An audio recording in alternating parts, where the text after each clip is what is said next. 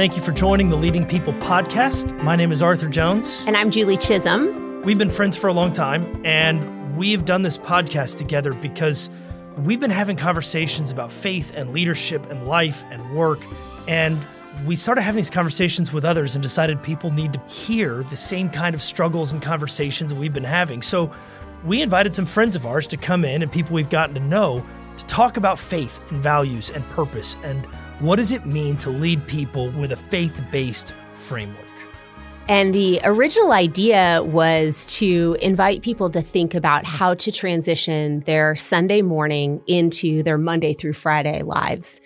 And the folks that we've had from really all walks of corporate, private, profit, non for profit leadership have really been interesting in allowing for us to listen to people's personal journeys, their personal values, and the way that they've used those as guiding principles in their leadership. Yeah.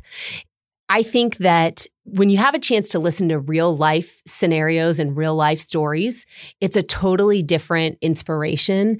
And that's what this podcast gives people a chance to do. It's also that we're asking questions that they rarely get asked. There aren't many platforms for successful people, nonprofit or for profit, talk about faith and values. That's right. They talk about their corporations and successes and, you know, return rates on on various investments, but not on well, why did you choose that career? And who do you want to be? And what does that look like?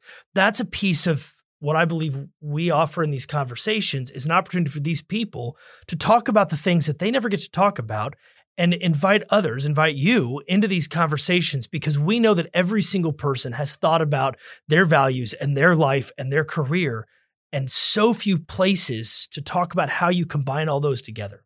I think so many people spend career planning thinking about what it is that they want to do. I remember Scott Rowe, one of our guests, talking about how he wanted to be a CIO. That carried weight with him. And he got there and at the specific organization that he was at, and he thought, that this wasn't exactly what he thought it was cracked up to be. Which is a consistent response for almost everyone we talk to about the dreams that you have not actually fulfilling you in the way that you imagine they might. And I think that when people have a chance to share that when they get to the end of maybe a goal and they thought that it was what they wanted to do, and they would have maybe looked at it through a different lens had they had a chance to go back and do it again, that's really neat content to have a chance to listen to. And those are the conversations that we get to have in this room where people are bringing their their stories, the trajectory changes that happened in their careers, the way that they looked at those decisions through their faith lens, through their leadership lens, through their career lens, and maybe how they wish they would have looked at that trajectory change in their career. And as people are listening who might be going through that very same season, this is a chance to listen to other perspectives that you may not have had a chance to listen to without something like this. If you're trying to figure out which one to check out, I recommend all of them or at least multiple because each person has their own pace of talking, their own way of thinking about it, their own lens and frameworks. And so, really, our goal is not to give you one framework, but rather an entire community of people who have thought long and hard about their faith, their values, and their work and their life.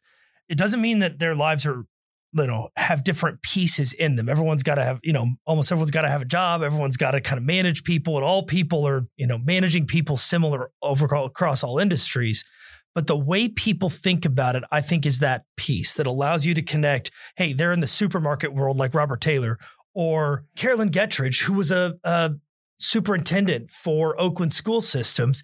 And I believe that each one provides its own unique lens, their own particular way of thinking about things. So you've got Dean Clubb on here who worked in the defense industry making weapons that defend America. And he has on his wall the uh, golden rule do unto others as you would have them do unto you. You've got a nonprofit with Candace Winslow talking about how does she pray as she gets out of her car and where does she park to give her the opportunity to think about her entrance into life or natalie mills doing jewelry and how do you wake up trying to get new and fresh creativity all of these are wildly different industries and people and ideas, But I think if you get this entire community in your head and in your soul, there will be some ways in which it influences how you lead your family, how you lead in your work, and what even career choices you end up making. That's right. And I think that the opportunity that leading people offers to people is a chance to look through a different lens than they ever have before. And without these conversations, even the leaders who come and sit with us, sometimes they think, wow, I've never thought about it this way before. I've never been asked that question. That's right. And so I have learned so much just listening to, and it's been quite a growing experience for me to sometimes even sit back and go, wow, maybe I should think this way as I'm making this decision that's going on in my life right now. And so that's really the opportunity for the listeners to, to have a chance to listen to the way that another person maybe handled a similar season.